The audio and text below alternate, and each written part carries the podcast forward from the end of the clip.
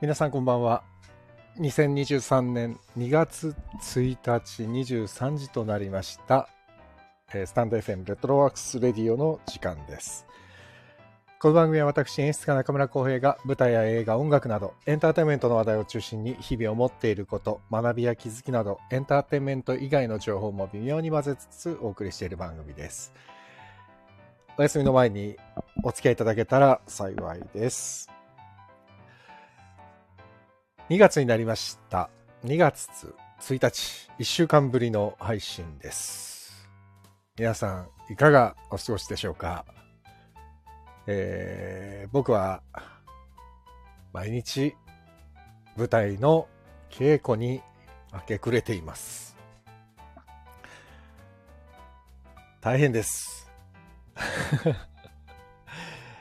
なんだか久しぶりに、こう、本格的に稽古場にがっつりといるもんですから、なかなかですね。なんかね、最近、物忘れがひどいなって自分の中で思ってて、あ、これは年を取ったのかなと思って、まあ、確かに実際40代をになってから、結構人の名前すぐ忘れちゃったり覚えられないなっていうこともちょいちょいありまして、で、まあ今やってるのは、まあシリアルナンバーっていう演劇ユニットの演出助手についてるんですけど、演出助手って結構覚えてたり考えてたりずっとしてなきゃいけないんですよ。もういろんな、このお芝居を形作るものを全部、こう全体を把握してなきゃいけない、あれなんですよね。職種なんです。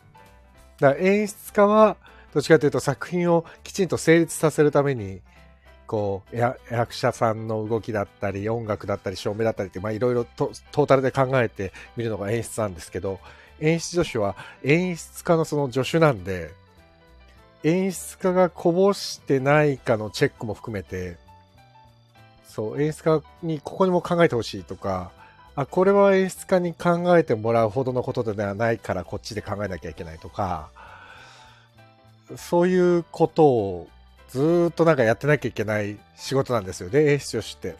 だから、物忘れがひどいとできないからどうしようかなと思ってたんですけど、まあ、なんかね、ここまで忙しいと大丈夫でした。もうそんなこと言ってられなかったです。というわけで、今日も頑張ります。えー、小谷さん、こんばんは。ヘパーさん、こんばんは。NK2 さん、こんばんは。ナオミさん、こんばんは。ジザックさんも、こんばんは。えー、ロクさん、こんばんは。えー、監督方にいている。あ、まあ、でも、そうですよ。えー、助監督ですね。助監督ですね。なんかね、えっ、と、演出補とか、助演出とか、演出助手とか、もういろんな呼び名があって、まあ、どれがどれだか僕もよくわかんないんですけど。うん。まあ、もうね、20代の後半に演出助手やってて、で、30代は実は演出助手って全然全くやってないんですよ、僕は。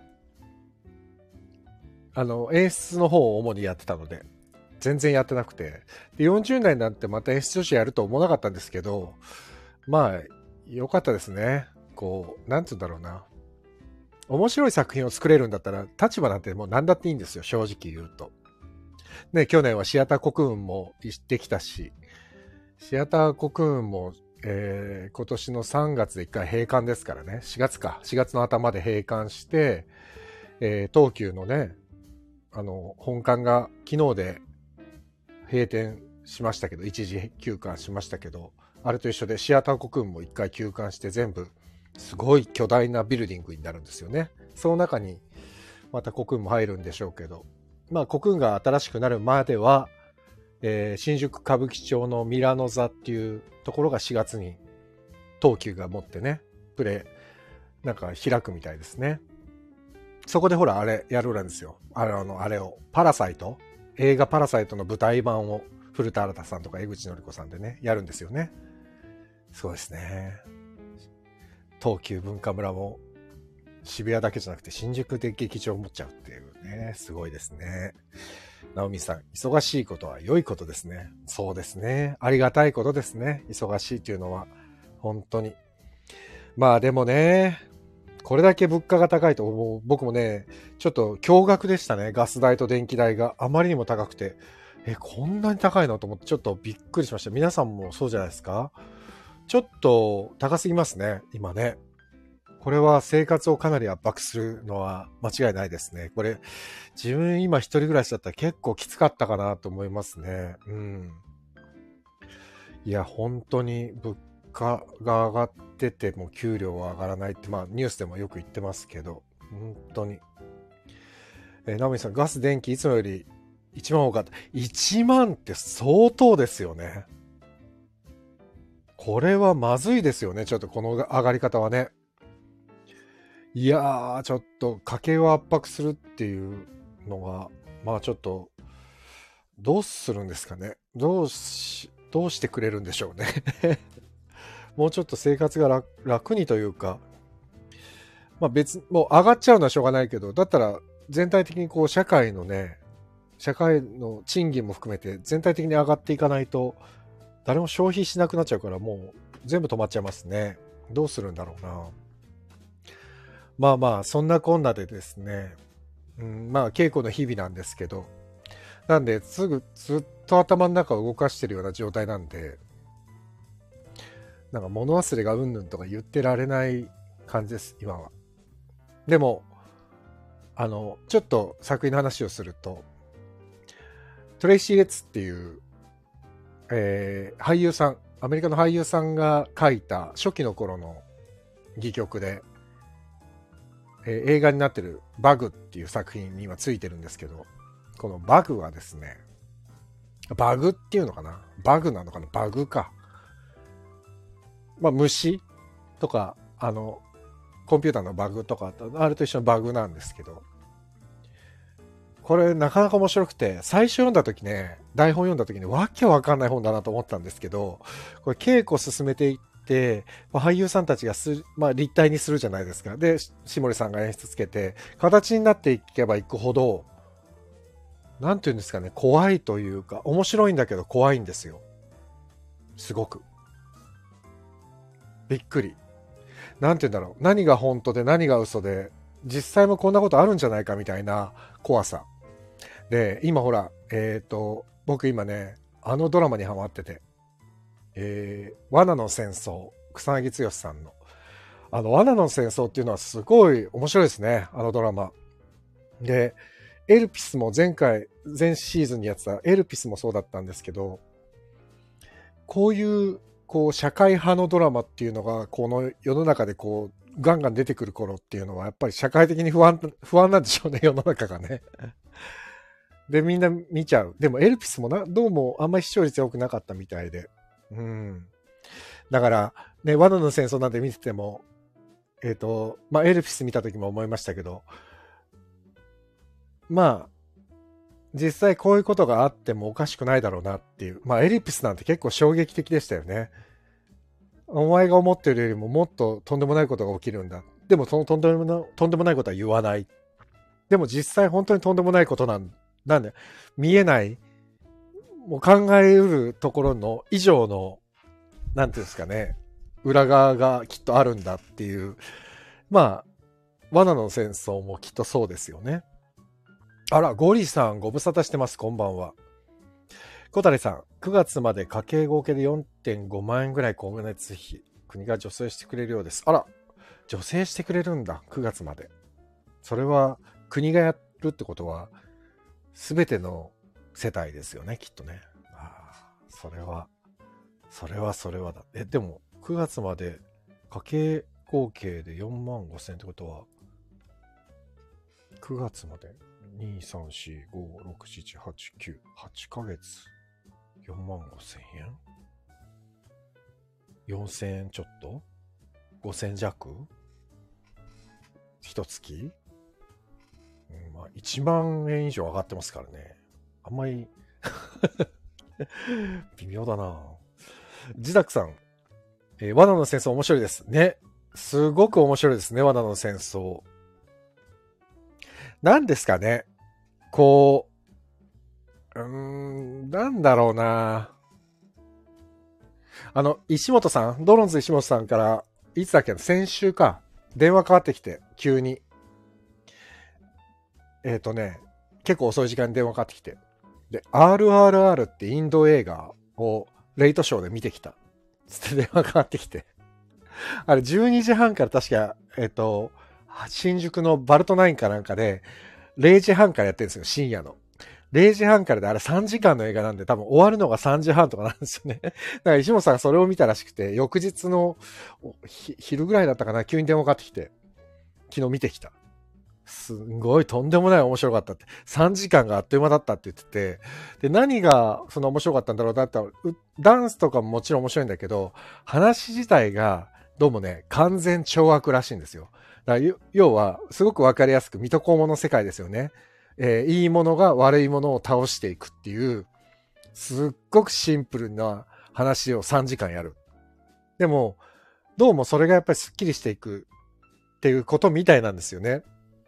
で、ここ最近の、まあ最近でもないですけど、半沢直樹とかもそうですし、罠の戦争とかもそうですけど、やっぱりこう、悪であるものを追い詰めていく正義の力というか、エルピスもまあ、結局はね、まあ正義が勝つみたいな終わり方にはならないんだけど、こう闇の部分をこう少しずつ開いていこうとするみたいな話がやっぱり最近多くて、僕もそれやっぱり見ちゃうんですけど、でもこれってなんだかどうなんですかね。こういうのが流行ってくるっていうのは本当にみんながちょっと不安だったり不信を抱いてる証拠なのかなと思ったって、思っちゃったりしますね。どうもね。バオさんこんばんは。ありがとうございます。すいません、今日はもうダラダラこうやって喋るだけなのに、お暇な方だけぜひ来てくださいって言ったんですけどね。皆さんありがとうございます。きっとみんな寝る前に、しょうがねえな、聞いてやるかっていう感じでね。すいませんね。ありがとうございます。いやー、そう、だからね、罠の戦争は、そういう意味では、これどうなっていくんだろうって、あのー、その演者の皆さんもね、草薙さんもそうなんですけど、あの、田口博正さん、先週いなくなってしまった虻川さん、やってた田口博正さんも、ね、あの、虻川っていう秘書官は本当に悪いやつでしたね びっくりするぐらい悪い人でしたね。うん。でも田口博正さんが講演されてましたね。大変。で、あの、犬飼代議士をやってる本田さん、俳優さんの本田さんも、すごく悪い感じでいいですね。やっぱり悪は悪ならしくやってくれるのはいいですね。で、実はあの、えっ、ー、と、犬飼代議士の息子の犬飼俊介をやってるのが玉木くんっていう、玉木ゆきくんっていう俳優さんなんですけど、彼が今いくつくらいなんだろうな、30過ぎたのかな、もう。彼がね、演劇を始めた頃に僕がレッスンやってたんですよ、たまちゃんの。そう、いつの間にか。いつの間にかね、こんな月中のドラマに出れるようになって素晴らしいですね。自作さん、わしずね。わしずっていう名前もすごいですけどね。ねえ、わしず。あと、海老沢さんの役をやっている杉野さん。杉野さんも大変最近売れっ子ですね。すごいですね。大活躍で。あとはでも、まあ、これから先なんでしょうけど、高橋克典さんがやってるね、あの、少しイケメンの総理大臣が、これからどう暗躍するのか、えー、某幹事長のように偉そうな岸辺一徳さんがどうなっていくのか。でも最近なんか、あんまり、カンテレは、カンテレのドラマですよね。これもね、関西テレビですもんね。関西テレビ、カンテレのドラマはもう忖度があんまりなくなってきてていいですね。エルピスも罠の戦争も。絶対これ、この人、あの政治家じゃねえかよ、みたいな空気感がすごいですもんね うん。でもやっぱりそこで重ねてみちゃうのが僕らが今あんまりこう、日本のこの政治が、うーん、なんていうのかな、信用しきれてないというか、まあ信用しきれてないというか、僕は、僕の場合は全く信用できてないんですけど、こう、なんとなくこう、あんまりね、受け入れられてない状態がこのドラマに反映されてるのかもしれないなと思っちゃいますね。自宅さん、みんな動物とかの名前ですよね。あ、本当だ。鷲津、恵比寿沢、蛍原、貝沼。本当だ。高野、熊谷、猫田、犬飼、虻川、龍崎、鴨居、鶴巻。本当だ。すごい。昔、うちの劇団、レトロノートが一番最初、レトロノートの前の団体の時の一番最初の旗揚げ公演の時は、全員アナウンサーの名前だったな。うちの小林が書いてた本が。お客さん多分誰も気づいてなかったけど、全員アナウンサー、いつみ、いつみさんとかいたもんな。時代ですよね。いつみがいましたね。コーダさんとかね。コーダシャーミンさんのコーダですね。懐かしいな。そうそう。作家さんでね、そういう遊びあったりしますからね。あ、もう早くも15分経ちましたね。あの、今日のタイトルに書いたんですけど、美味しいコーヒーを飲んで、もこれタイトル思い浮かばなくて書いただけなんですけど、先日ですね、あの、稽古の帰りに、もうこれはもうほぼ衝動買いなんですけど、僕ね、ま、本当にコーヒーを飲むんですよ。昔から。もうね、ばっかみたいにコーヒー飲むんですね。で、ずっと最近ドリップパックのコーヒーを飲んでたんですけど、もうあれね、ちょっとめんどくさくて、毎回毎回こう、90度以上にして20秒蒸らして、どうのつってやるのがもう本当にもう、で、すぐ飲み終わっちゃって、結局1日3、4杯飲むんで、毎回毎回ドリップするのが超めんどくさくて、どうしようと思って、で、もう稽古ですごい疲れて帰り道、あの、新宿をとぼとぼ歩いてたらですね、目の前にヨドバシカメラっていう大きな量販店があってですね、で、僕は昔からヨドバシの会員カードを持ってるんですけど、ヨドバシのポイントがですね、すごい溜まってて、もうポイントでコーヒーメーカーを買いまして、もう1円も払わなかったですね。だから衝動買いじゃないな。衝動もらいしましたね。で、えっと、なんだっけな。あの、真空保冷で、保温保冷で有名なサーモスの真空断熱ポットコーヒーメーカー ECK1000 っていうのを買ったんですよ。これがね、自分が想像しているよりも本体がすげえでかくてですね、妻に若干怒られましたね。邪魔。これどこに置くつもりなの？って言われたんだけど、もう買っちゃったんでね。もう今炊飯器の横に強引に置いてるんですけどね。でもこれが、もうたまらないですね。保温、真空断熱ポットコーヒーメーカーなんで、全然冷めないんですよ。で、しかもね、そのポットに直接ドリップしてってくれるから、あったかい、すっごい熱々のコーヒーがね、4杯ぐらい、最大8杯いけるんですけど、10分ぐらいで。もうすっげえ、しかも美味しい。はあ、もう久しぶりにこんないい買い物をしたと思って。買ってないんですけどね、ポイントでもらっちゃったから。あ、でも、あの、帰りに新宿のヨドバシカメラによって衝動買いしてよかったなっていう、久しぶりにね、高価な買い物、まあ買ってないんですけどね、高価な買い物したな。でも大正解だったな。で、なんかやっぱり自分の手で入れるのが、手でコーヒーって入れるのが多分一番美味しいんですよね。でもドリップパックってやっぱり限界があって、美味しく作れる限界があるから、コーヒーメーカーってこんなに美味しくなるんだと思って、ちょっとね、もっと早く買えばよかったと思って。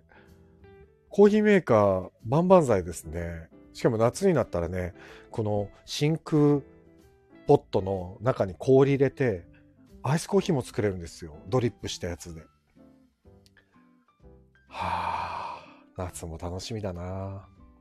もうだから今、稽古場に毎日、あの、ポットにコーヒー入れて持ってってるんですけど、それもね、もう朝、朝一で、朝飲む分と稽古に持ってく分を一回ドリップバーとして、ポットに入れて、残りは全部自分が朝飲んで、まあ出かけるんですけど、だから稽古場でも熱々のコーヒーをずっと飲みながら稽古を見れるって、もうこんなにありがたい話はないですね。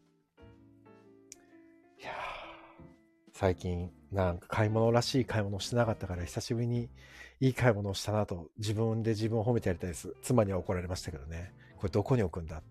未だに、これ本当にずっとここに置くのかと、言われましたね。うん。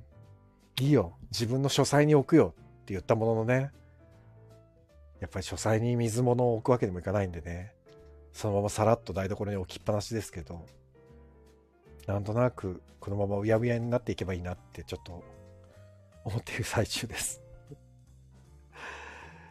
さあ、じゃあ、あと10分ですね。というわけで、えー、突然ですが、ゴリさんを呼びたいと思います。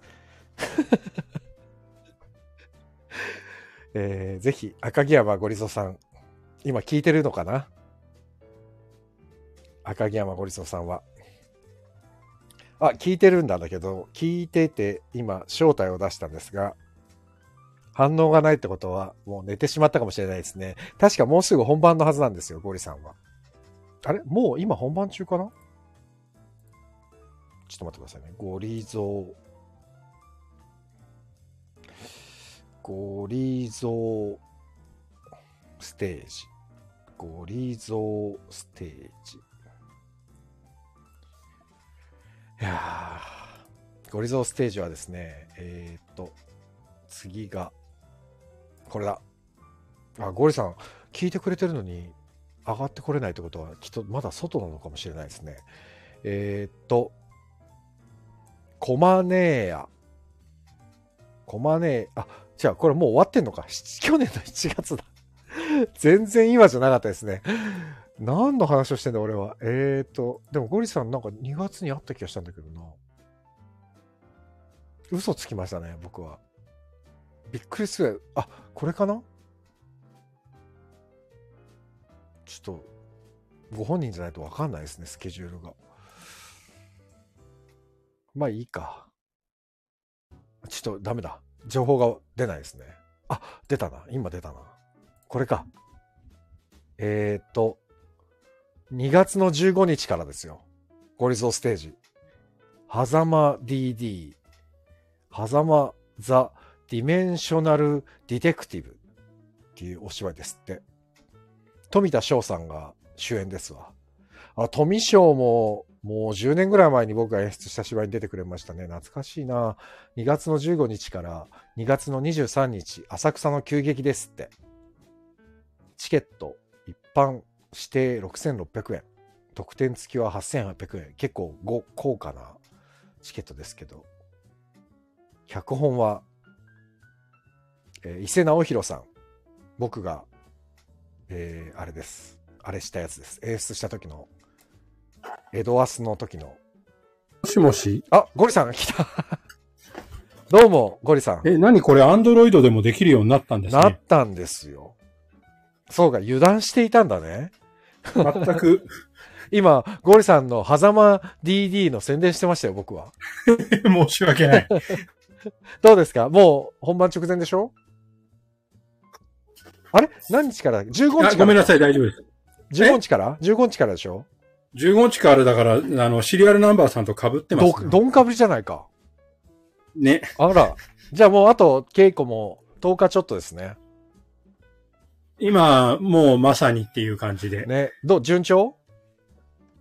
えっ、と、うん、特に大きなトラブルもなく順調だけど、あら。よかった。あの、演出の磯貝龍子くんも、うん。富翔くんもそうだけど、みんなもうどんどんふざけてくれるのが好きな人だから、いろいろ想定してないものがどんどん出てきてるよ。磯貝さんって俳優さんだよね。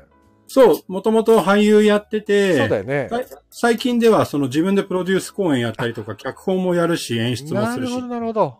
じゃあ演出ももう慣れてるんだね。そうだね。うん。なるほど、なるほど。えー、俺はいけるかもな本当ですかい？えっと、自分の本番が、てか俺ほら、初日空いたら、基本的に俺はもう仕事が終わりなんで、ああ、そうなっちゃうのか。そうそうそうなるほどそうその、その予定です。わかんない。どぜひなぜひ何かなけれ。ば、多分いけますよ。ぜひ。どう？ゴリさん最近元気ですか？いや、元気ですよ。ちょっとさいあ最近、っていうか 僕なりこんなところに出てきちゃっていいのかわからんけども。疲れてるね。なんかね、声がね。いや、あのね、今ね、うんちょっと、あの、いろんなゴミとかを片付ける作業をしてたんですよ。それね、稽古場じゃないでしょまだ。稽古場ではない。もう、あの、帰宅してる。ああ、びっくりした。あれ？演出女子は？やすこそうそう、あやすこさん。中村やすこが。うん。あら。元気ですか？やすこさん。あ相変わらずですよ。ただ、あの、りゅうこくんの、あの、うん考える、まあ、ことがたく、たくさん出てくるから、はいはい。演出女子として、大変そう？やることがちょっと多くていつもより大変っていうことは言ってる。そうなんあれ？ジュリ君も出てるの？そうそうそうそう。あ、セレンちゃんも出てるじゃん。知ってるメンツばっかりだよ。おそらくそうなんだろうなと思ってた。あら、セレンちゃんなんて元気ですか？楠木セレンさん。いやー、いいですよ。あらまあ。多分セレンちゃん初舞台が俺の S だよ。そうだよね。そうハーベストだよね。そう。あら、懐かしいね。あら、ジュリ君も相変わらずイケメンで。もうなんか、昔僕自身が関わった人たちが結構たくさん出てくれて、富翔くんもそうだし、ねえ。ジュリ君も友常も、うんまあ、リュウコもそうなんだけど、うんうんうんうん。ホチキスのね、小玉さんも出てるね。そう、もう今日小玉さんが実は東京公演と自分の大阪公演の間一日空いたから稽古に来てくれたんだけど、すごいね。すごいまあ相変わらずの破壊力を残して、明日大阪行ってきますって言って稽古場を去ってっあた。そうなんだ。いやいや、皆さんぜひ、浅草急激に、あと、えーシリアルナンバーも新宿でやってるんで、新宿と浅草でぜひ、お芝居歓迎シリアルナンバーを見た後に、まあ浅草観光がてら、あの、ね。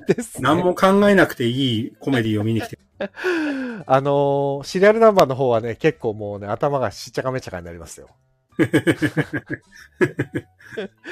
そう。両方見るとね、いい感じでバランス取れるかもしれないな。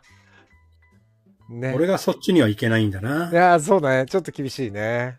う。うんんうんうん。まあまあ、お互い頑張りましょ頑張りましょう。う。はい。すいません、ゴリさん。ょっとあの、うん個人的に連絡します。あ、わかりました。すいません、ゴリさん。ありがとうございます。いえいえいえ、ごめんなさい。はい。はいはい、またね。夜を。はい、ありがとうございます。久しぶりにゴリさんと話しちゃったな。あ、ロックさん、サッカー関連の名前の時もあ、懐かしい話。ねえ。というわけで、あと3分ですわ。今日はもうきっちり30分で終わろうと思います。さあ、こんな感じで急に人を呼んでみたりしたんですけど、あれ、ジダクさんまだいてくれてるかな？ジダクさん急に呼ぶのは申し訳ないんであれなんですけど、ジダクさんちょっと今度話しましょうよ。ドラマの話でもしましょう。ぜひ。小谷さんも話しましょうよ。たまにはこういうふうに誰かと話したい。で、あの、えっ、と、僕ね、実は月曜日にどうする家康を語る会をやろうと思ったんだけど、ちょっと僕が忙しくてできなくて、あさって金曜日に早川さんと今年のどうする家康を語る夜第1夜が今週の金曜日にやりますので、どうする家康を語りたい方は、ぜひ聞いてください。あ、小谷さん、どうする家康全部見てます。いいですね。お、おとちゃんこんばんは。もう終わりのテーマソングが流れています。あ、あら、どうする家康も自宅さん。あら、離脱してしまった。おとちゃん、嘘、本当です。あと1分ほどで まあでも今日は何の話もしてないです。あの、美味しいコーヒーが飲めるようになったよっていう報告しかしてないです。はい。で、えっ、と、あさってにどうする家康を語る会をやります。で、えっ、と、最初、最後にもう一回宣伝すると、2月の15日から19日まで新宿のサンモルスタジオで CR ナンバーバグっていう作品をじゃ上映されます。ぜひ、お越しください。トレシー・レッツ作、下森ロバ演出。大変面白い戯曲です。なんて言うんだろう。本当にね、妄想なのかね、現実なのかね、それよくわかんなくなる。で、あとは、ジダックさんも、ちょっと今度、まあ、家康はいいですよ。家康はいいから、あの、罠の戦争の話とかしましょう。おとちゃんも夜、おしゃべりできるタイミングがあったら教えてください。ジダックさんとかとみんなでちょっと、たまにはね、ちょっと、こう、なんていうのかな。前ね、安倍ちゃんとかも一気に5人ぐらいドドドドドって上がっていただいてみんなで喋ったことあったんですけど、あれなかなか面白かったんで、たまには何の予告もなしに急にみんなでおしゃべりするっていうのもありかなっていう気がするんで、もし、あそういう時声かけたらいいぞっていう人は参加をしてください。ぜひ。あ、自宅さんバグ来てくださるのありがとうございます。チケットは入手済みですか？あの、まだでしたら僕にご連絡ください。すぐお取りしますので。いいお席をご用意いたしますので、よろしく。あ、済みでしたか？ありがとうございます。お早い。ありがとうございます。結構ね、もうなんだかすごい話ですから、楽しみにしててください。はい。ということで31分になっちゃいました。すいません。えー、2月になりました。2月も皆さん元気に頑張っていきましょう。まだまだ寒い日、あ寒い日が続きますが、風邪などひかぬようお気をつけください。あさってどうする家康を語る夜でまたお会いできたらと思います。それでは皆さん、またあさっておやすみなさい。お相手は中村浩平でした。どうも、さようなら。